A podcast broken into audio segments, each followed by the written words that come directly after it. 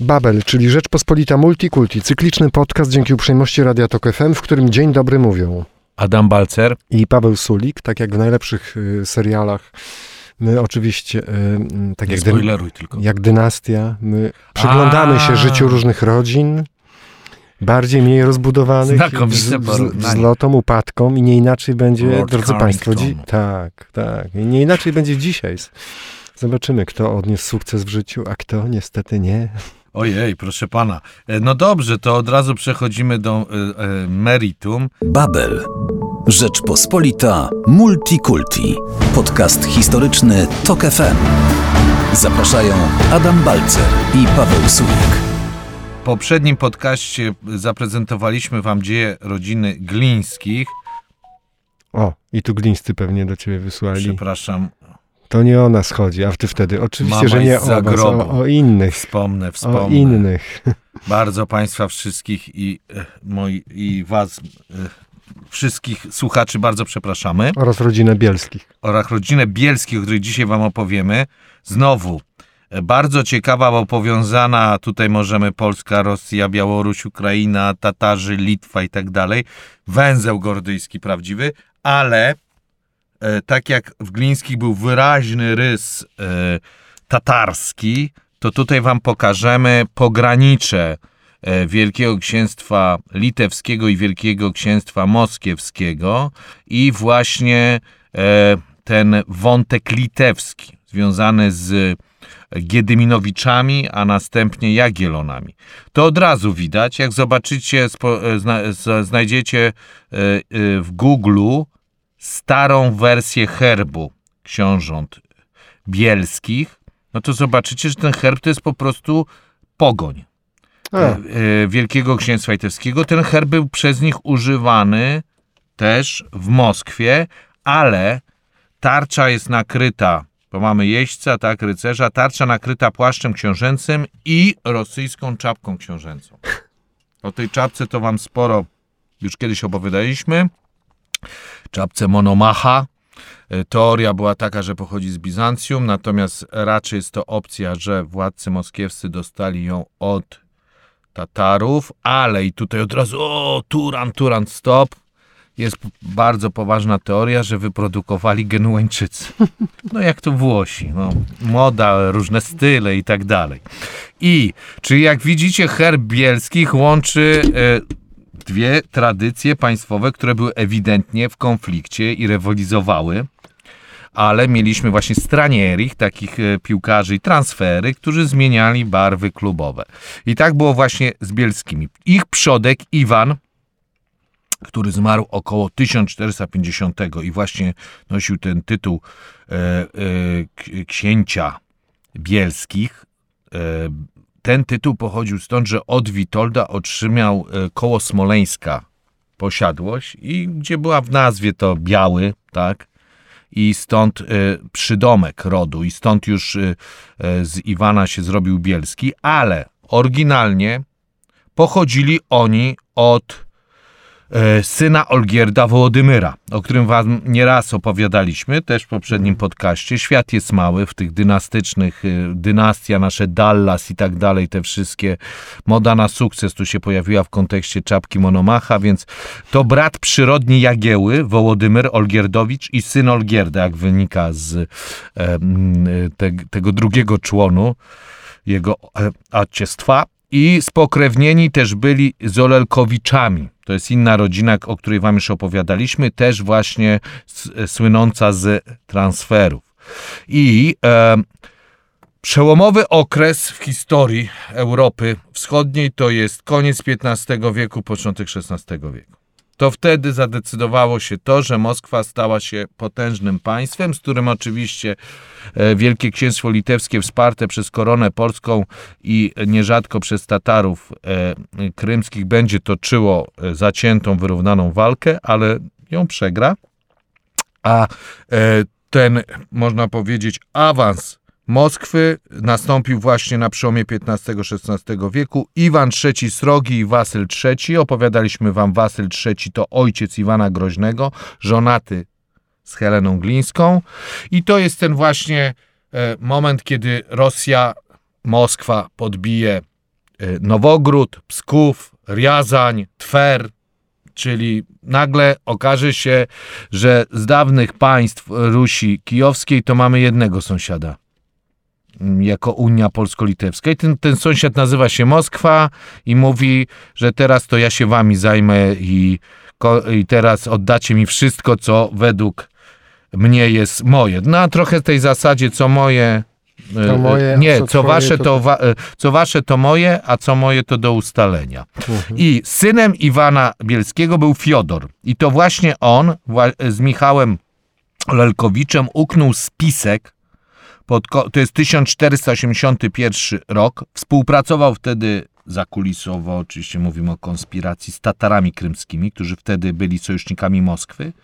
I pomysł był oczywiście taki, żeby zabić Kazimierza Jagiellończyka, króla Polski, Wielkiego Księcia Litewskiego i generalnie odłączyć co najmniej część Wielkiego Księstwa Litewskiego, szczególnie ukraińską z Kijowem od E, e, Wielkiego Księstwa, najlepiej cały. Spisek został e, wykryty, towarzysze Fiodora straceni, a jemu się udało uciec. Uciec do Moskwy. Żona została na Litwie. Nie chciała. Mhm. Widzicie, jak małżeństwa mogą się podzielić pod względem politycznym? No nie jest wiadomo, jak chcieli zabić Kazimierza Jagiellończyka. Ja wiem, że zupełnie, ale jakieś detale, E, czy są znane e, historykom? Z tego co wiem, to były rozpatrywane różne scenariusze Mhm. i na tak zwanym na stole była opcja otrucia go Mhm. oraz była również opcja no po prostu zamachu, który miałby charakter skrytobójstwa, Mhm. czyli dźganie, krojenie, bo pan lubi, widzę, takie klimaty, interesują różnymi rany cięte i kute. Jak to mówią, diabeł zawsze w szczegółach. w szczegółach, tak. No więc jak uciekł Bielski, no to y, generalnie opcja była taka, że e, car e, zarządził, że mamy razem z metropolitą. Ta żona litewska już się nie liczy, teraz będziesz miał tutaj żonę. A jeszcze będziesz miał Rurykowiczównę, Annę Wasilewną, e, księżniczkę z Riazania. No i nowa żona. Z Riazaniem będzie bardzo ciekawa sprawa, bo słuchajcie, to jest ostatni e, region, e, księstwo podporządkowane przez Moskwę. Ostateczna data to jest prawdopodobnie, tysiąc, można przyjąć, 1521 i jeszcze wam o nich troszeczkę opowiemy. E, Współpracowali, próbowali też z Tatarami krymskimi i z kozakami zaporowskimi powstrzymać. Daszkiewicz, nasz już wielokrotnie pojawiający się, zakończyło się to porażką. To be- będzie taka sytuacja, że ruch jest w dwie strony, to znaczy jak tracisz tron, albo jesteś arystokratą, e, który jest przeciwnikiem e, Rurykowiczów z Moskwy, to wtedy najlepiej już spakować się i przenieść się do Wielkiego Księstwa Litewskiego. I tak było też właśnie z Riazaniem. No więc e, Bielski od razu tak jak ma, mówiliśmy, mamy ten węzeł gordyjski e, Ukraina, Moskwa, Kazań, Krym, no to e, ruszył na Krym, e, na Kazań, przepraszam, e, po to, żeby e, no, mm, to jest ten okres, kiedy Moskwa stara się podporządkować Hanat Kazański, mieszając w jego sprawach wewnętrznych i wsadzając swoich protegowanych e, na tron. Więc zaangażował się w te walki e, Fiodor i oprócz tego no, walczy też z nami, z Wielkim Księstwem Litewskim i Koroną Polską. Na przykład bierze udział w nieudanym oblężeniu Smoleńska. Potem znowu Kazań, potem e, znowu Smoleńsk. Czyli widzicie troszeczkę jak takie wahadełko. Pę, pę, pę. To jest zgodnie, to takie odgłosy, przepraszam, ale generalnie chodzi o to, e, co wam już opowiadaliśmy, żeby pokazać, że z perspektywy Moskwy, no to y, tak jak pamiętacie, jak Iwan Groźny opowiadał, że to jest tak, że jest, Moskwa jest pomiędzy tymi Filistynami, Mhm. tak, i mm, innymi, y, y, prawda, złymi mieszkańcami czego- Palestyny. Z czego my- Filisty, Filistyni to my, Polacy. tak, a, a i tymi Ismaelici z drugiej strony, a my tutaj porządni, y, prawosławni Izraelici z nimi walczymy. I brat księcia, y, Siemion Bielski też przeszedł na stronę rosyjską, moskiewską ale tutaj jest ciekawa sytuacja, bo on nie przeniósł się z, e, na zasadzie, że spakował walizki, wsadził je na, do, na, woz, na wóz i ruszył, tylko po prostu z terytorium całym. I to O. była przyczyna wojny 1500-1503, bo można było zmienić strony O. po prostu przechodząc ze swoimi posiadłościami. Mówimy o pograniczu. I Fiodor miał czterech synów, e, z czego od jednego z nich, Grigoria, mamy rodzinę na przykład Aksakowów. To w XIX wieku będzie bardzo ważna rodzina, jeśli chodzi o rozwój słowianofilstwa. Przeciwko, prawda, tym, którzy byli za zapadnikami, to tutaj mamy słowianofili, którzy widzą, że Matiuszka Rasija to jest po prostu Matiuszka wszystkich Słowian, ma ich zjednoczyć i oprócz tego wszystko, co słowiańskie w ramach Rosji jest wspaniałe. Więc mamy Aksakowów.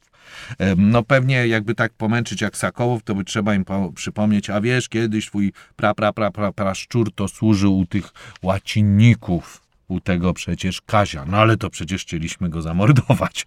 I problem jest tylko taki, że Siemon Bielski e, z e, rodzinami licznymi e, uciekł do kolejny z tych e, synów Fiodora. E, Tutaj jest bardziej problematyczne, zawsze można powiedzieć boczna linia. Uciekł na Litwę. Też na Litwę. Tak. Wszyscy na Litwę Czyli, ale zobaczmy, co, co się dzieje. Fiodor Hmm. ucieka y, na, do Moskwy, a jego syn marnotrawie. No. Zdrajca. Y, Targowiczanin ucieka, y, on mu powiedział, wraca. To jest wszystko Hmm. zależy od punktu widzenia, wraca na Litwę. I w 1500, to jest bardzo ciekawa postać, o którym wam troszeczkę już opowiadaliśmy, bo w 1534 on się angażuje w wojnę z Moskwą po naszej stronie, w doborowym towarzystwie, bo tam jest z nimi Jerzy Radziwił, Nemirowicz, e, prawda, e, czy hetman wielki koronny Jan Tarnowski. No to naprawdę mamy znakomite dowództwo. Szło na początku bardzo dobrze. Zdobyty Homel, Starodub, tak? Po naszej stronie też walczą jako wsparcie. Mamy i Tatarów, i, i znowu i Kozacy z Zaporoża. Nemirowicz to przypominam wielka rodzina z Ukrainy. Ale potem za, zaczęło no, iść coraz gorzej, więc no, Zygmunt zaczął podejrzewać, że mm, mm, e, Simon, Simon jest rozdarty. Simon, Mm. tak? I że generalnie e, ma, e, można e, stworzyć taką korelację pomiędzy jego cierpieniami wewnętrznymi rozdarciem, a efektami, przebiegiem działań zbrojnych i faktem, że idzie coraz gorzej. Więc no oczywiście można, y, pewnie Simon by odpowiedział, przepraszam bardzo, no to jest obrzydliwa nagonka. Fakt, że moja rodzina jest elastyczna, to nie oznacza, że jesteśmy odpowiedzialni, odpowiedzialni robicie z nas kozłów ofiarnych. Ze mnie szczególnie. Więc co zrobił Simon? E, Ruszył do Stambułu i poprosił o ochronę patronat tureckiego cesarza Imperium Osmańskiego Sulejmana Wspaniałego. I Sulejman go polubił, więc wysłał go na Krym i tam generalnie przy, przybył. Wcześniej był, no, na przykład jechał przez Węgry, tam się spotkał, opowiadaliśmy wam rodzina łaskich i tak dalej. To wam pokazuje, świat tam jest naprawdę mały i wszyscy się dobrze znają. I przyjeżdża na Krym i ma listy od Sulejmana Wspaniałego. Drodzy Krymczanie, Tatarzy, wspierajcie. Wspierajcie Simona. No więc, e, co, na co on liczył? Na to, że ze względu e, na to swoje pochodzenie, że był skoligacony z Rurykowiczami z Riazania, ostatnie Mhm. księstwo, no to, że to księstwo uda się odbudować i on zostanie księciem. To było ważne księstwo, bo to było księstwo położone, e, upraszczając nieco, między Moskwą e, na północy, a ziemi, tym wielkim stepem, a także pomiędzy Hanatem Kazańskim, a e, terenami Wielkiego Księstwa Litewskiego. Z kawałkiem Mhm. tylko Moskwy oddzielającym Riazań od Wielkiego Księstwa Litewskiego. Więc bardzo ważne takie skrzyżowanie. No i on liczył na to, że uda mu się przy wsparciu czy to Litwy, czy Hanatu Kryńskiego, czy Imperium Osmańskiego odzyskać. I rzeczywiście e, mamy taką sytuację, że e, udaje mu się na pewno odzyskać w jakimś stopniu zaufanie Zygmunta, bo z nim koresponduje i informuje go o wszystkim, co się dzieje i, i na przykład y, lobbuje w sprawach polsko-litewskich Bachczyseraju w stolicy Krymu. Z drugiej strony jest coś takiego, że oczywiście zachęca bardzo Zygmunta do tego, żeby go wsparł militarnie. Ale w 1537 Litwa i Polska zawarły rozejm z Moskwą i nie są zainteresowane kontynuacją wojny. Tutaj mamy taką sytuację, pamiętajcie, pamiętacie poprzedni podcast, czy nawet dwa podcasty temu opowiadaliśmy wam o nogajskim Roninie, Nogajowie, lud turkijski, koczowniczy, Baky, który w różnych miejscach e, zajmował się porywaniem ludzi.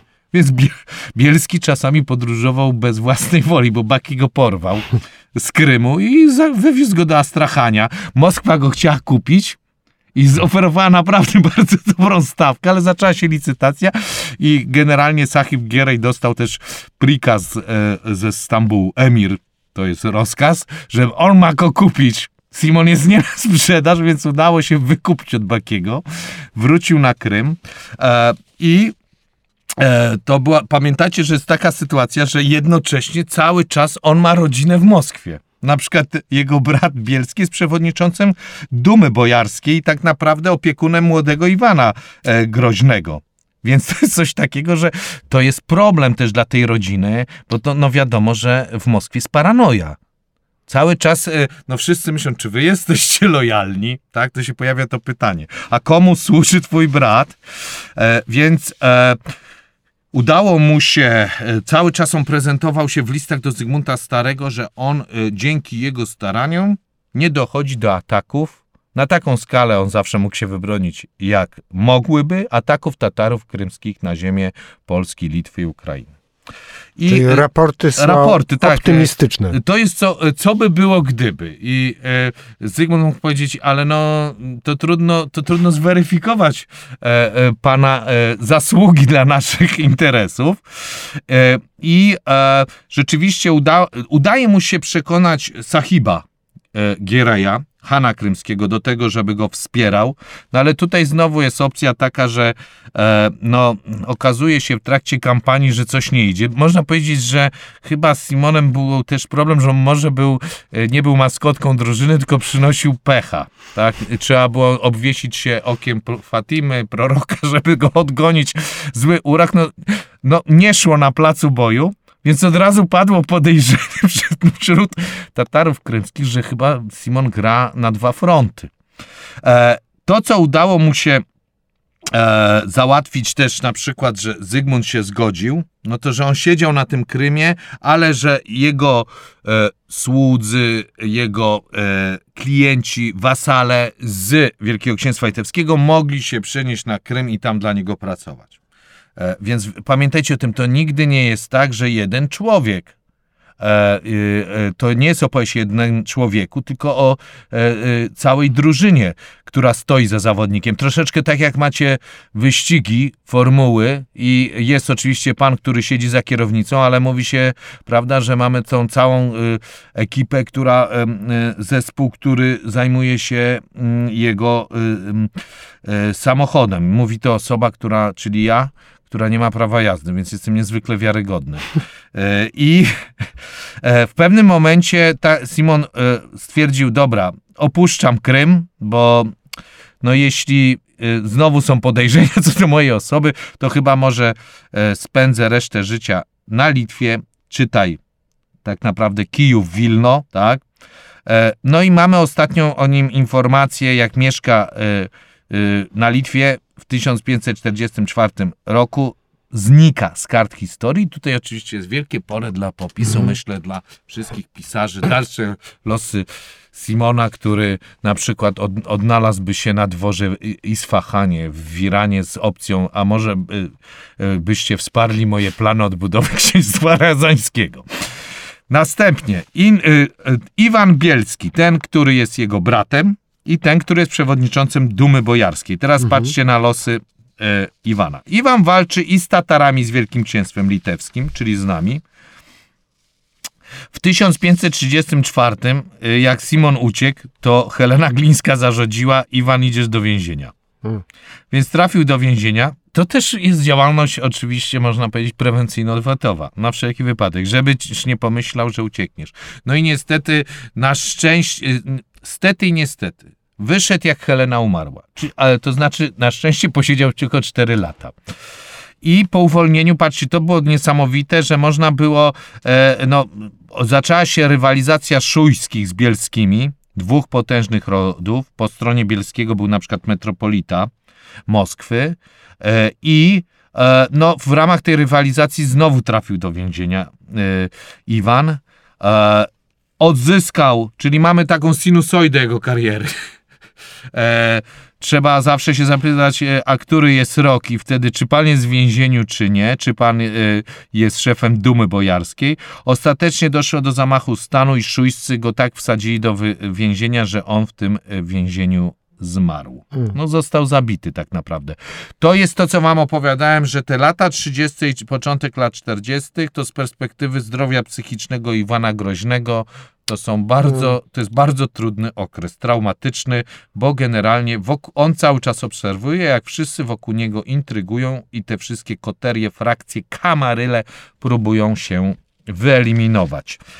E, On jest związany, Iwan, z Ukrainą, mimo że siedzi w Moskwie historycznie, ponieważ uważa się, że taką kompilację bardzo ciekawych e, dokumentów, e, które są korespondencją e, pomiędzy Rzymem a Kijowem i paradoksalnie dotyczą tej kwestii Unii Kościelnej. Mhm. To jest z XV wieku, tak? Wśród jednego z sygnatariuszy listu właśnie do papieża Sykstusa IV znajdziemy Fiodora, tego, który uciekł do Moskwy, ojca Iwana, tak?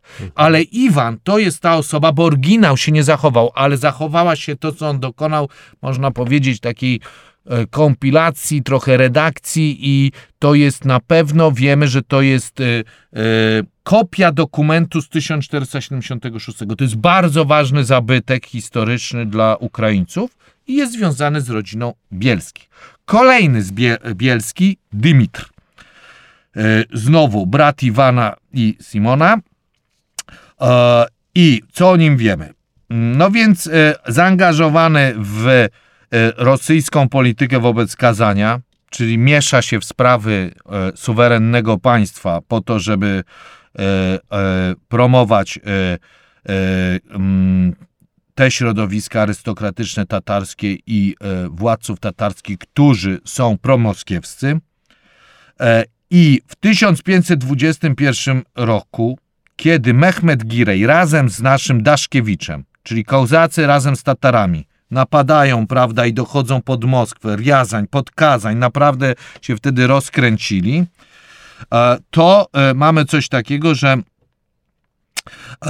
No niestety, e, jak w źródłach można znaleźć sformułowanie, że e, książę Dymitr e, razem z jednym z Rurykowiczów, młodszym bratem cara, no, e, wyróżnili się lekkomyślną arogancją i generalnie pozwolili e, tutaj Tatarom krymskim i Kozakom udało się znakomicie ich wymanewrować, obejść i tak dalej, przekroczyć. Okej, i proszę bardzo, są pod Moskwą. E, Wasyl III, wielki książę, naprawdę się przestraszył. Przepraszam, nie cara, tylko wówczas jeszcze wielkiego księcia. No i po prostu uciekł z Moskwy.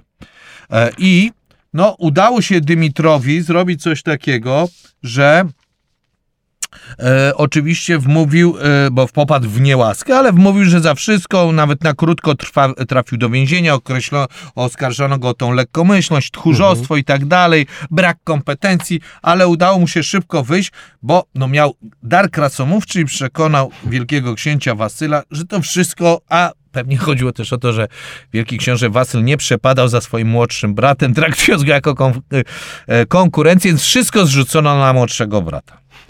E, e, e, I udało się Dymitrowi uniknąć więzienia. Następnie to, co będzie charakterystyczne, jak się można zabezpieczyć z perspektywy moskiewskiej przed ucieczką? No to trzeba złożyć oczywiście przysięgę na wierność i w tej przysiędze zobowiązujemy się tak, że nie ma mowy o wyjazdach, Zero wakacji na Litwie i Polsce, odwiedziny rodziny, program łączenia rodzin nie ma. I druga sprawa, zakaz prowadzenia korespondencji O, z Wielkim Księstwem Litewskim. O. W tym, nazwijmy rzeczy po imieniu, tajnej korespondencji. Oczywiście to jest tak, że to wszystko jest przed metropolitą i trzeba to wszystko poręczyć. E, I e, mm, Dymitr to zrobił, złożył taką przysięgę na wierność i potem zaczęła się jego kariera, na przykład był tak zwanym przyjacielem, czy jakby świadkiem na ślubie Wasyla z Heleną Glińską i to pierwszym, tak? Po śmierci Wasyla III to właśnie Dymitr, e, tak uważa wielu historyków, razem z Michałem Glińskim, o którym wam opowiadaliśmy bardzo dużo poprzednim odcinku, e, ten, który w swojej karierze był katolikiem, potem prawosławnym, no, zasłynął z zmian barw klubowych, to jest wujek Heleny. Oni byli razem właśnie takimi nieformalnymi opiekunami Iwana Groźnego, który był niepełnoletni. I co widzimy? Zobaczcie, jesteśmy w Moskwie, ale obaj ci arystokraci są pochodzenia, z, pochodzą z Wielkiego Księstwa Litewskiego. I mamy tu zarówno korzenie, że widzimy wśród ich przodków Rurykowiczów, e, Tatarów i e, e, Giedyminowiczów, Litwinów. E, w odróżnieniu od Iwana, Dymitr nie trafia do więzienia, e, kiedy ich brat Simon ucieka. Czyli zobaczcie, nie jest tak automatycznie, że jak się jest z rodziny bielskich, to idzie Mm. się do więzienia. E, w, w, w trakcie e, wojen e, z e, Polską i Litwą, właśnie tym, kiedy brat jest po drugiej stronie, czyli u nas Simon, to Dymitr walczy między innymi z Tatarami krymskimi, którzy najeżdż, najeżdżają te, tą y, ziemię riazańskie, o które toczą się te walki. Dymitrowi idzie nieźle. Następnie prowadzi kampanię przeciwko Kazaniowi. Po śmierci brata e, te, tego właśnie Iwana, którego szujscy wykończyli, szujscy są w odwrocie i on zostaje szefem e, Dumy Bojarskiej. Bierze udział w kolejnych kampaniach przeciwko Kazaniowi. I no niestety te kampanie mu idą słabo. On chyba powinien się bardziej skupić na polityce niż na działaniach zbrojnych. I e, generalnie znowu oskarżono go o niepowodzenia, brak kompetencji i tak dalej. No wkrótce później umarł. Ale śmiercią naturalną. Więc e, tylko Hmm. można powiedzieć, że może serduszko nie wytrzymało, bo cały czas bał się, że e, trafi do więzienia. Ale, ale to nie nastąpiło. Jego syn, Iwan, będzie z, walczył przeciwko Tatarom krymskim i przeciwko Polsce w latach 60. Znowu oskarżono go o próbę ucieczki na Litwę. Zobaczcie, co się dzieje. To już jest wnuk Fiodora, który uciekł. Ale cały czas jest podejrzenie, bo co zostało ujawnione, że podczas aresztowania, co się, Pawle, to mie- miej zawsze taką nauczkę, kasuj wszystkie SMS-y, bilingi, pal, e, całą korespondencję do kominka i na węgielek. Znaleziono przy nim sporą korespondencję z królem Zygmuntem Augustem, który no, starał się go przekonać, że on tak naprawdę zawsze jest mile widziany na terenie Wielkiego Księstwa Litewskiego. Oczywiście e, poręczyli za niego członkowie Dumy, e, arystokraci, duchowni, no więc udało się e, mu wyjść e, z więzienia, oczywiście po podpisaniu przysięgi, że nigdy nie będzie ponawiał próby wyjazdu na Litwę. On- I on już- zakaz korespondencji. Znowu, Tak, czyli to on jest stały motyw. przysięgał chyba. Ale to, to jego tata. Aha, no to już, Więc to wiecie, nie no to jest zawsze może powiedzieć, to nie ja, to tata. Walczy z, z nami, między innymi bierze udział e, w walkach e, o Połock i tam jest ta słynna scena, o której wam opowiadaliśmy, kiedy robią się problemy, bo właśnie chodźcie, pogadajmy jak Rusin z Rusinem. Kiedy to jest po stronie e, y, litewskiej, że no tak naprawdę cały czas, pamiętajcie, jest poczucie odrębności wobec Moskwiczan, Moskali, ale jest też poczucie pe- no, pewnej wspólnoty kulturowej, etnicznej, tak jak swój ze swoim. E, następnie e, e, mm, znowu e, będzie taka sytuacja, że e, zo- zostanie przechwycona korespondencja e, Zygmunta II Augusta z innymi rosyjskimi arystokratami. To jest stały element polsko-litewskiej polityki, próba przekonania tych, którzy są, nawet jeśli to są, mówimy o wnukach. Tak? Minęło kilkadziesiąt lat, to cały czas stara się ich słusznie władze litewskie, Jagiellonowie i państwo litewsko-polskie, wtedy już powoli można umówić, bo jest Unia zaraz e, w Lublinie, tak, do tego, żeby przeszli na stronę. W tej korespondencji było widać, że no generalnie Zygmunt August bardzo y, kokietuje, stara się o względy Iwana y, Bielskiego. E, oczywiście Bielski zapewniał, że nie odpowiadał na listy. To nie jest wina, że ktoś do mnie wysyła te SMS. Nawet nie otworzyłem. Panie prokuratorzy, nawet nie zajrzałem do tego maila.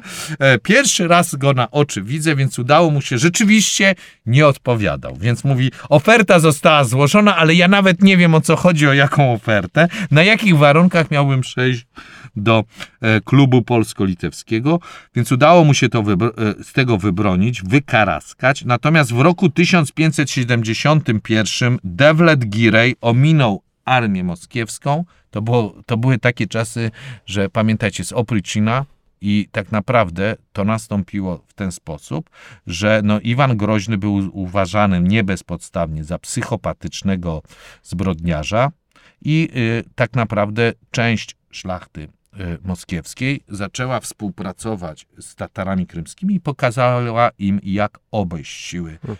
y, y, Iwana Groźnego. Zrobili to Tatarzy i wtedy zaatakowali Moskwę. Doszło do wielkiego pożaru i wtedy naprawdę zginęło bardzo dużo ludzi.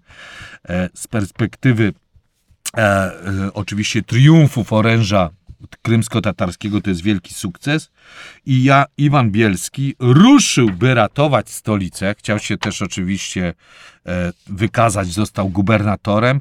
No i e, podczas bitwy mamy ten wielki e, pożar i, i, też no, wielu ludzi albo spłonęło, albo się udusiło, w, na przykład w piwnicy. I on w swoim, e, prawda, e, takim pałacyku stracił życie właśnie, udusił się w trakcie tego pożaru. Więc tu można powiedzieć, że o, wykazał się na koniec swojego żywota lojalnością wobec Wielkiego Księstwa Ci, którzy słuchali dzisiejszego odcinka, Ale Pawle, drogi, wiedzą, że zginął dlatego, zginął, jest... bo nie zdążył uciec na Litwę. Tak.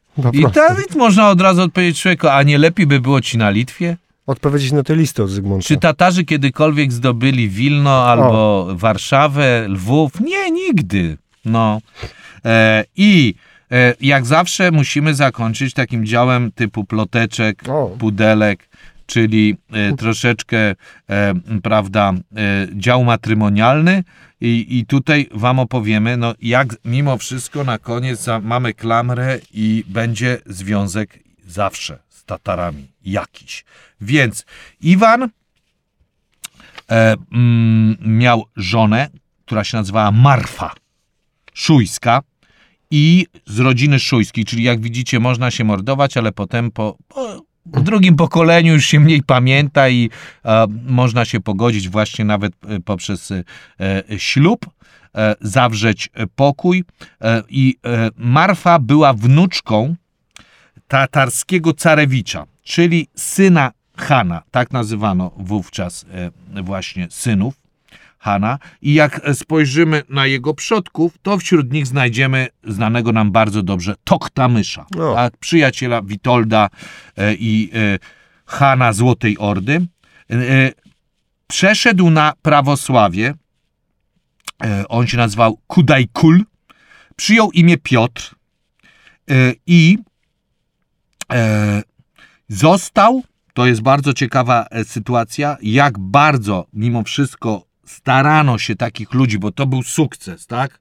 Przedstawiciel dynastii, która, wśród której przodków był Dżingis Khan, zostaje mhm. jednym z nas, bo przechodzi na prawosławie, odchodzi od tego bisurmaństwa. I pogaństwa. Od pogaństwa, pochaniec jeden, więc Iwan III wydał za niego swoją córkę. A ta córka, moi drodzy, to wam przypominam, że Iwan III Srogi ma żonę Zofię albo Zoę Paleolog. Czyli patrzcie, co się dzieje. Mamy bielskich, lud Litwino, jak poszukamy, to znamy, znajdziemy Litwino, prawda, ruski, e, są też oprócz Giedyminowiczów elementy Rurykowiczów, a tutaj mamy połączenie tatarsko-bizantyjskie. Więc wszystko się tutaj łączy. Ten sam Kudaj Kul, słuchajcie, e, oczywiście z nami też jest powiązany, bo walczył, jak został prawosławny, to walczył z nami na początku XVI wieku w kampaniach przeciwko Wielkiemu Księstwu Litewskiemu, Smoleńsk i tak dalej, a w 1521, kiedy nasz Ostafi Daszkiewicz z Mehmetem Girejem szaleją koło Moskwy, to właśnie kiedy Wasyl III dał dyla, uciekł z miasta, przestraszył się, to właśnie on wtedy broni Moskwy. Paradoks, że mamy y, nawróconego na prawosławie Tatara, który broni Moskwy przed Tatarami. Można powiedzieć, że trafiła kosa na kamień albo swój na swego.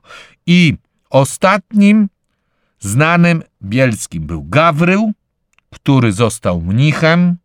To też tłumaczy, dlaczego był ostatnim. I to on w roku 1612 podczas Wielkiej Smuty, historia zatoczyła już gigantyczne koło, został zgładzony przez mieszkańców Rzeczpospolitej. O, Tak to nazwijmy. zresztą Przez nas. To tak. też tłumaczy, dlaczego był ostatnim może trochę. No nie, no jeszcze oprócz tego, Pawle, ja nie chcę relatywizować tej zbrodni, ale był po pierwsze mnichem. Mhm. Oczywiście mógł odejść z zakonu i wtedy, no ale nie, nie zdążył, bo e, w ramach e, tutaj od, odrobina sarkazmu e, łacińskiej misji cywilizacyjnej na wschodzie, to znaczy chodzi o naszą interwencję w, w cesarstwie rosyjskim, Gawrył stał się jedną z ofiar tej interwencji. I tym smutnym akcentem kończymy dzisiejszy odcinek podcastu Babel, czyli Rzeczpospolita Multikulti. Czekamy na Państwa komentarze, opinie, na jakieś wskazówki pod adresem babelmałpatok.fm. Aż Babel. chciałoby się powiedzieć, jeśli ktoś z Państwa krewnych kojarzy osobę, która pozbawiła życia Gawryła, Gawryła. to serdecznie zapraszamy. Tak. imię- Tak, prosimy o kontakt. I, I obiecujemy, że przeczytamy y, listy, które do nas przyjdą. W przeciwieństwie do jednego z bohaterów dzisiejszego podcastu, który się zarzekał, że listy dostawał. Rzeczywiście listy, które stawiają go w złym świetle, ale ich nie czytał. My czytamy Państwa listy, nawet jeśli y, z tego powodu będziemy musieli uciekać na Litwę. E, jeszcze raz, babelmałpatok.fm to adres, z którego Państwo mogą skorzystać. Do usłyszenia za tydzień, mówią Adam Balcer. i Paweł Sulik. Babel. Rzeczpospolita Multikulti. Podcast historyczny Adama Balcera i Pawła Sulika. Premiera w każdy piątek na tokefm.pl.